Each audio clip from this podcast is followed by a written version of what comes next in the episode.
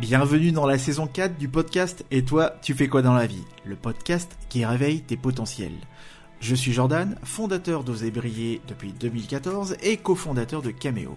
Et ma mission est de t'aider à libérer et exprimer tes multiples talents pour construire un projet passionnant à ton image. Ensemble, assumons nos profils de touche à tout, sortons du conformisme et transformons notre vie. Et si ce podcast te plaît, pense à le partager et à le noter avec 5 étoiles sur iTunes. Laisse-nous un petit like ou un commentaire sympa, ça fait toujours plaisir et ça fera plaisir aussi à toute l'équipe. Je te remercie et je te souhaite une très bonne écoute. On parle très souvent d'hypersensibilité, mais suis-je hypersensible? Une voiture qui klaxonne, des gens qui parlent fort dans le train ou dans le bus, les gamins qui hurlent, les collègues de bureau dont le rire s'entend de l'autre bout du bâtiment. Pourquoi suis-je sensible à cela? Les gens qui bousculent les autres dans la rue, le métro bondé, on se sent pas très bien, n'est-ce pas hein? Parfois, tout est trop pour moi. Le bruit, la foule, les bouchons, l'agitation. Dès que je passe 5 minutes dans un centre commercial, ça m'irrite. Il y a plusieurs années, j'ai découvert par hasard que je pouvais avoir une haute sensibilité à certaines choses. Ça a été une révélation. Ça m'a permis de comprendre enfin pourquoi je me sentais parfois mal à l'aise dans certains contextes et que ça devenait vite trop pour moi mais aussi pourquoi mes ressentis et pensées monopolisaient mon espace mental et pourquoi je me transformais d'une certaine manière en éponge à problèmes. À l'occasion de la journée de l'hypersensibilité et du passage radio de mes acolytes de Caméo, sur le sujet d'ailleurs, eh ben ça me tenait à cœur d'apporter aussi mon point de vue sur la thématique de l'hypersensibilité. J'allais y venir justement comment on reconnaît une personne hypersensible? Il y a donc aussi tout ce que vous avez évoqué là, ces côtés on se pose trop de questions. Il y en a d'autres? Bon, c'est pas marqué sur le visage. Hein hypersensible, Stéphanie Schoen Non, il va y avoir un, côté aussi euh, qui peut être introverti parce que c'est souvent des personnes qui vont se protéger aussi. alors, l'hypersensibilité peut être aussi, euh, hum, comment dire, euh, confondue avec la timidité. Ce sont deux traits qui sont assez différents. L'hypersensible va être justement plus discret pour pour se défendre et pour simplement mhm. prendre en, en charge son émotionnel. Là où un timide, c'est quelque chose qui va pouvoir, on va dire, je vais utiliser le terme soigner, mais c'est pas vraiment ça. C'est quelque chose qui va pouvoir, en tout cas, être pallié par la suite. Alors que l'hypersensibilité, on va vivre toujours avec. J'allais dire ça se soigne pas, mais c'est pas une maladie. Hein, mais je, je, fais exprès d'utiliser ce terme. Euh, c'est pas du tout une maladie, c'est un trait de personnalité. Euh, c'est quelque chose avec lequel on peut vivre euh, très très bien, et, mais qu'il faut d'abord comprendre, bien comprendre et bien déjà accepter. Une personne sur trois, c'est ça C'est quoi? C'est en France et c'est au niveau mondial? Comment on peut parler de ces chiffres? Alors d'après les recherches de Savario Tomasella, il y aurait une personne sur trois, effectivement, entre à peu près 30 euh, de personnes qui seraient, alors on appelle ici, alors l'hypersensibilité déjà, c'est une mauvaise traduction du terme anglais. Normalement, on parle plutôt de haute sensibilité. C'est pas euh, la même chose quand même. quand on dit hypersensible, on voit tout de suite le, enfin, c'est un peu péjoratif. voilà, Exactement. Comme si jamais c'était une problématique, alors qu'en fait, ce n'est pas un problème. C'est simplement une, une, manière de fonctionner, une manière de voir le monde. Ok. Donc euh, oui, il y, y, a différentes façons de voir. Et vous le disiez, donc une personne sur trois, ça fait ça fait suite à des recherches qui ont été menées depuis combien de temps? Parce que c'est quelque chose, voilà, qui, qui, remonte à, à quoi Les recherches ont commencé avec euh, une chercheuse aux États-Unis euh, qui est qui est une chercheuse en, psychologie qui s'appelle Hélène Aron en 1996. Ah oui, donc c'est très récent. C'est très récent, c'est ça exactement. Et en en France, ça a commencé plutôt dans les années 2000. Alors je vous disais que moi aussi ça me tenait à cœur parce que je voulais apporter un discours un peu différent de ce que l'on entend sur le net. Et ce que je vais te dire va parler à beaucoup d'entre nous. Alors moi je ferai pas comme Julien, je vais pas m'aventurer à donner un pourcentage d'hypersensibles dans la population, parce que je pense que ça va hérisser le poil de certains psychologues s'ils entendent que 15, 20 ou 30% de la population serait hautement sensible. Déjà, soyons clairs, l'hypersensibilité ou une haute sensibilité n'est pas une maladie. C'est un symptôme. L'hypersensibilité est une notion très en vogue aujourd'hui, mais aussi très récente. C'est pour expliquer que certaines personnes sont plus sensibles aux impressions et aux stimuli du monde extérieur. On croit très souvent que les autres pensent de la même manière que nous, mais on ne fonctionne pas tous de la même manière. Ici, je parlerai des personnes qui, comme moi, sont sensibles à l'ambiance, à l'humeur d'autrui, au langage corporel, sans parler des stimuli sensoriels comme la lumière, les odeurs, le bruit, le goût, etc certaines impressions et stimuli journaliers peuvent nous atteindre plus directement, comme s'il n'y avait pas de filtre. C'est comme si on absorbait ces stimuli comme une éponge. Cependant, faut faire le tri parmi les conséquences de ces stimuli, car être sensible ne veut pas dire être intolérant ou imposer ses sensibilités à l'autre. Ou encore d'autres vont être dans l'excès et faire des manières. C'est important de dire que certains pourraient en faire un prétexte pour expliquer, pour excuser leurs difficultés relationnelles ou leurs symptômes psychiques qui relèvent de vraies problématiques de fond, si ce n'est de pathologie. Donc faire le tri, ce n'est pas si aisé, mais permettra à chacun de se situer plus justement. L'hypersensibilité, ce n'est pas de l'impulsivité, de l'inattention ou de l'hyperactivité. De nombreuses personnes ont tendance à confondre leur souffrance et leur sensibilité en expliquant leurs difficultés, voire des troubles, par une éventuelle hypersensibilité. Vraisemblablement, les personnes plus sensibles, et je peux me compter dedans, n'y pensent pas quotidiennement. On peut juste se sentir différent et on peut avoir des difficultés à comprendre les autres personnes moins sensibles. Mais il existe des différences objectives dans la perception et le traitement des stimuli externes qui font la différence entre les très sensibles et les moins sensibles. Pour moi, c'est important d'apporter mon point de vue en complément de Stéphanie et Julien, car ça nous permettra de mieux nous comprendre. La première question à se poser, et que je me suis aussi posée, c'est comment savoir si on est hypersensible? Je vous renverrai bien vers un test, mais pourquoi faire? Pour vous mettre dans une case et vous coller une étiquette en vous disant euh, c'est bon, euh, j'ai mon attestation d'hypersensible. Lâchez les tests sur l'hypersensibilité, ça ne vous mènera nulle part. Justement, on n'est pas des produits à étiqueter. De plus, les résultats peuvent être très subjectifs. Julien fait référence durant l'interview aux travaux de la psychologue Hélène Aron qui a travaillé sur le sujet depuis 1996. D'ailleurs, à ce propos, elle a créé un test sur l'hypersensibilité, mais ça vous mènera où une fois que vous aurez les résultats? Moi, ce dont j'ai besoin, c'est de savoir quel comportement j'adopte dans des contextes où je suis stimulé et qu'est-ce que je dois éviter ou accentuer dans ma vie.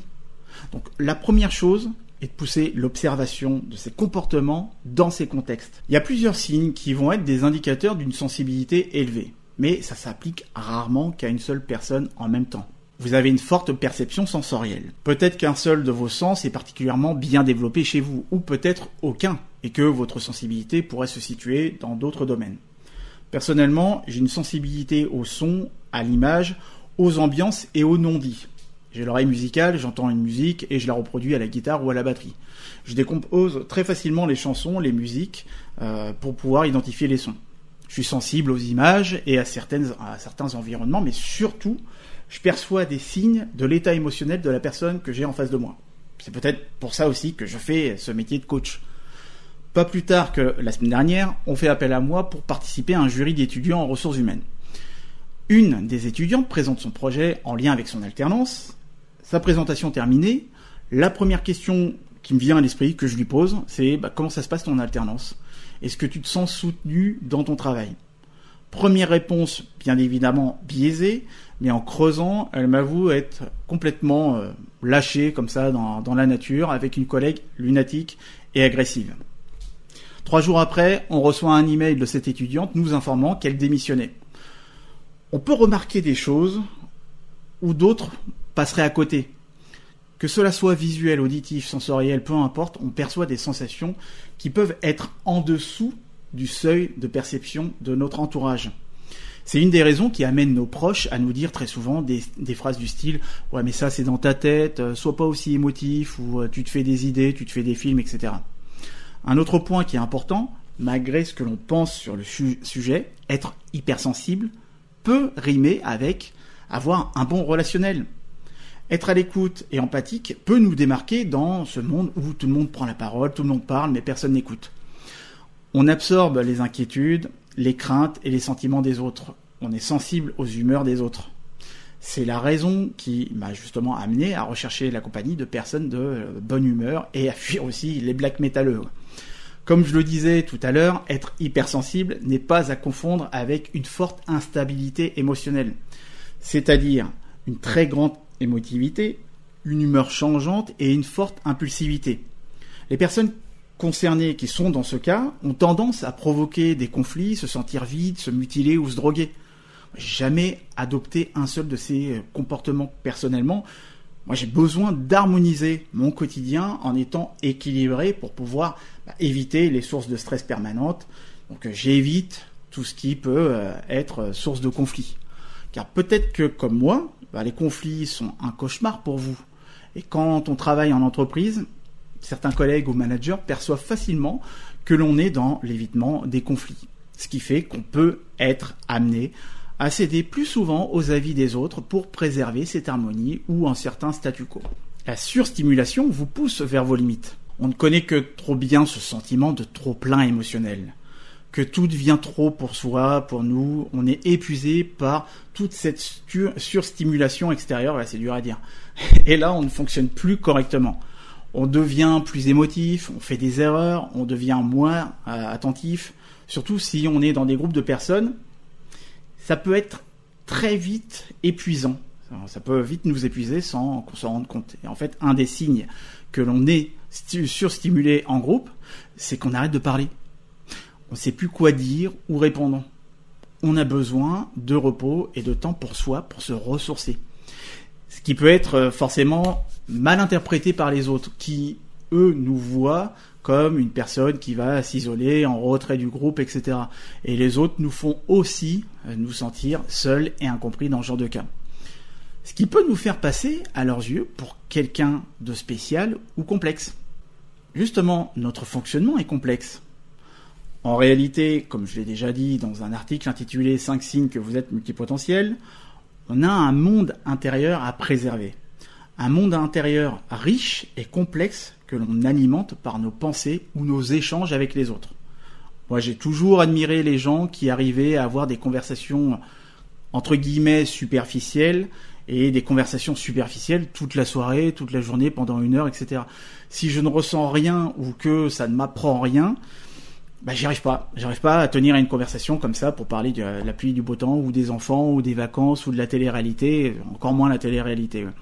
On peut avoir une sensibilité pour les conversations qui nous font ressentir des émotions, comme quand on parle de euh, vacances, euh, euh, mes vacances à l'étranger, quoi, des vacances super où on est parti faire une expérience intéressante qui nous a permis de grandir, d'une passion aussi ou peut-être même ouais des missions télé, mais peut-être des souvenirs d'émissions télé comme le club Dorothée ou des conversations qui alimentent une vision de la vie, une certaine philosophie. Mais peu importe, ça, ça peut être handicapant dans des cercles de personnes, dans des endroits bah, avec des personnes qui ne sont pas forcément sensibles de la même manière que nous. D'où l'importance d'être conscient de ces comportements en société. Je me suis toujours adapté à mon entourage au point parfois de me mettre au second plan dans certains contextes. C'est à nous de trouver le bon équilibre sans être excluant et sans alimenter notre peur du rejet. Parce qu'on a une capacité d'empathie, donc autant l'utiliser de manière créative et aussi intelligente. Bien évidemment, les hypersensibles ont des atouts. En dehors de cette forte capacité empathique, notre curiosité, notre goût pour la nouveauté et l'enthousiasme qu'elle génère, ainsi que notre monde intérieur, peuvent nous rendre créatifs. Peu importe les préjugés qu'on peut avoir sur la créativité. La créativité est une question d'intuition. Et l'intuition peut être développée pour peu qu'on y soit attentif. On peut créer des ambiances, des univers fantastiques, euh, penser automatiquement dans des contextes plus larges et avoir de très bonnes capacités d'analyse. On peut avoir des facilités dans plusieurs domaines, car notre curiosité et notre sensibilité à ce qui nous entoure peuvent nous amener à découvrir de nouveaux domaines. En revanche, on peut aussi être très souvent idéaliste et révolté par les injustices. Et en ce moment, il y en a un gros paquet. On est régulièrement caractérisé d'idéaliste et de sensible au malheur du monde. C'est pour ça que j'ai arrêté la télé.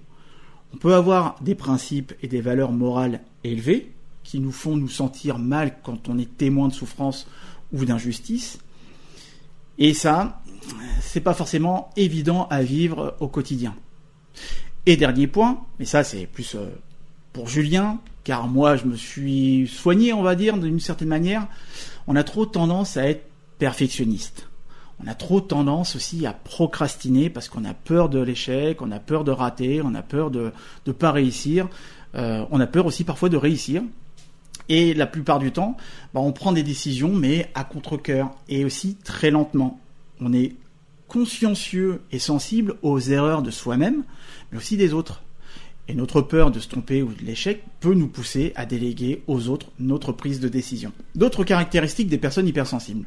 Je sais pas pour les autres, mais une des raisons qui m'a amené à quitter le salariat, c'était cette pression de devoir toujours faire les choses en un minimum de temps et de plus en plus vite. On peut vite devenir nerveux quand on est sous pression et qu'on doit accomplir beaucoup de choses en peu de temps. On a besoin de temps pour se former, surtout si on est addict à l'apprentissage et qu'on a besoin de maîtriser les choses avant de se lancer. Et aussi de s'imprégner de nouvelles connaissances, de nouvelles compétences, etc. On est aussi plus facilement exposé au stress et à ses conséquences comme le burn-out. On a une autre tendance à avoir besoin de plus de sommeil que les autres. Est-ce que c'est parce qu'on est surstimulé? Probablement. Alors que signifie être très sensible? Être très sensible n'est ni une maladie ni un inconvénient dans la vie. Cette hypersensibilité peut être considérée comme un fardeau, certes, mais c'est en réalité une force d'être collé à ses émotions. À condition de ne pas s'enfermer dans une case en se disant bah, je suis comme ça et puis c'est tout et puis euh, c'est les autres qui doivent s'adapter. Non. Qu'est-ce que j'en fais de cette hypersensibilité? Où est-ce que je mets toute mon énergie? Cette énergie qui entre en jeu aussi bah, dans nos décisions, nos prises de décision, et plus particulièrement dans nos choix d'orientation et choix de métier. Elle entre en jeu dans de nombreuses professions, comme des professions en lien avec une notion d'art, de création, de journalisme, de soins, d'enseignement et aussi euh, thérapeutique. Ce fut pour moi un vrai soulagement de découvrir que d'autres personnes étaient aussi hypersensibles. Je me suis moins senti seul et moins aussi en décalage j'avais enfin une explication à tout ce que j'avais pu vivre auparavant. Ça fait pas de moi une personne différente, en dessous ou au-dessus des autres, mais cela m'aide à être plus tolérant envers moi-même, à assumer mon fonctionnement et à arrêter de vouloir être quelqu'un d'autre. Je sais que c'est un grand défi pour de nombreuses personnes qui ont une haute sensibilité, un grand défi de trouver des aspects positifs, surtout quand on considère que c'est un fardeau, et, et sans se faire influencer aussi par la négativité ambiante en aucun cas, il faut s'enfermer dans une bulle de positivité parce qu'on ne supporte pas les images négatives, les euh, informations négatives, tout ce qui peut être négatif. En aucun cas, il faut s'enfermer dans cette bulle de positivité qui pourrait à terme être toxique. Tout le défi réside autour de l'enjeu de vivre une vie normale et se protéger de la surstimulation. Néanmoins, il est important de ne pas excuser chaque comportement en se cachant derrière ce trait de personnalité qu'est l'hypersensibilité, ou d'attendre à ce que les autres soient toujours prévenants, bienveillants, etc. À nous de s'auto-responsabiliser. Et pour vous aider, voici quelques questions à se poser avant de se quitter. Où est-ce que je mets mon énergie? Où sont mes limites? Quelles sont mes options? Qu'est-ce qui est bon pour moi et qu'est-ce qui m'épuise? Et comment puis-je créer une relation mutuellement enrichissante avec les personnes qui sont importantes pour moi? Et dernière question, comment puis-je m'armer pour faire face aux situations épuisantes quand c'est important pour moi? Trouver les réponses à ces questions ne serait pas plus enrichissant pour soi que de lire les résultats d'un test? C'est important d'assumer ce profil. À nous de choisir comment s'en servir pour contribuer à notre bonheur et au bonheur des autres, des personnes qui nous entourent. Si tu aimes et toi tu fais quoi dans la vie, tu vas adorer notre mini-programme gratuit Trouve ta boussole interne. Trouve ta boussole interne, c'est le mini-programme de coaching qui va te donner des ailes pour atteindre tes objectifs de vie. Grâce à notre méthode unique, nous allons te guider pas à pas pour développer la vision riche et vivante de ce que tu veux atteindre. Nous allons t'aider à clarifier la façon la plus simple et la plus directe de l'obtenir. Et nous te proposerons des outils pour soutenir ton élan en surmontant les obstacles avec confiance et te sentir avancer tous les jours pour te construire une vie à ton image. Si tu écoutes et toi tu fais quoi dans la vie, c'est que tu sais que tu as une vie extraordinaire à te construire et à vivre. Une vie qui a du sens et un impact. Et c'est notre mission de t'y aider. Je te donne rendez-vous dès maintenant sur cameo.fr slash boussole-interne pour prendre ta place dans ce programme spécialement conçu pour toi. Et moi je te dis à tout de suite.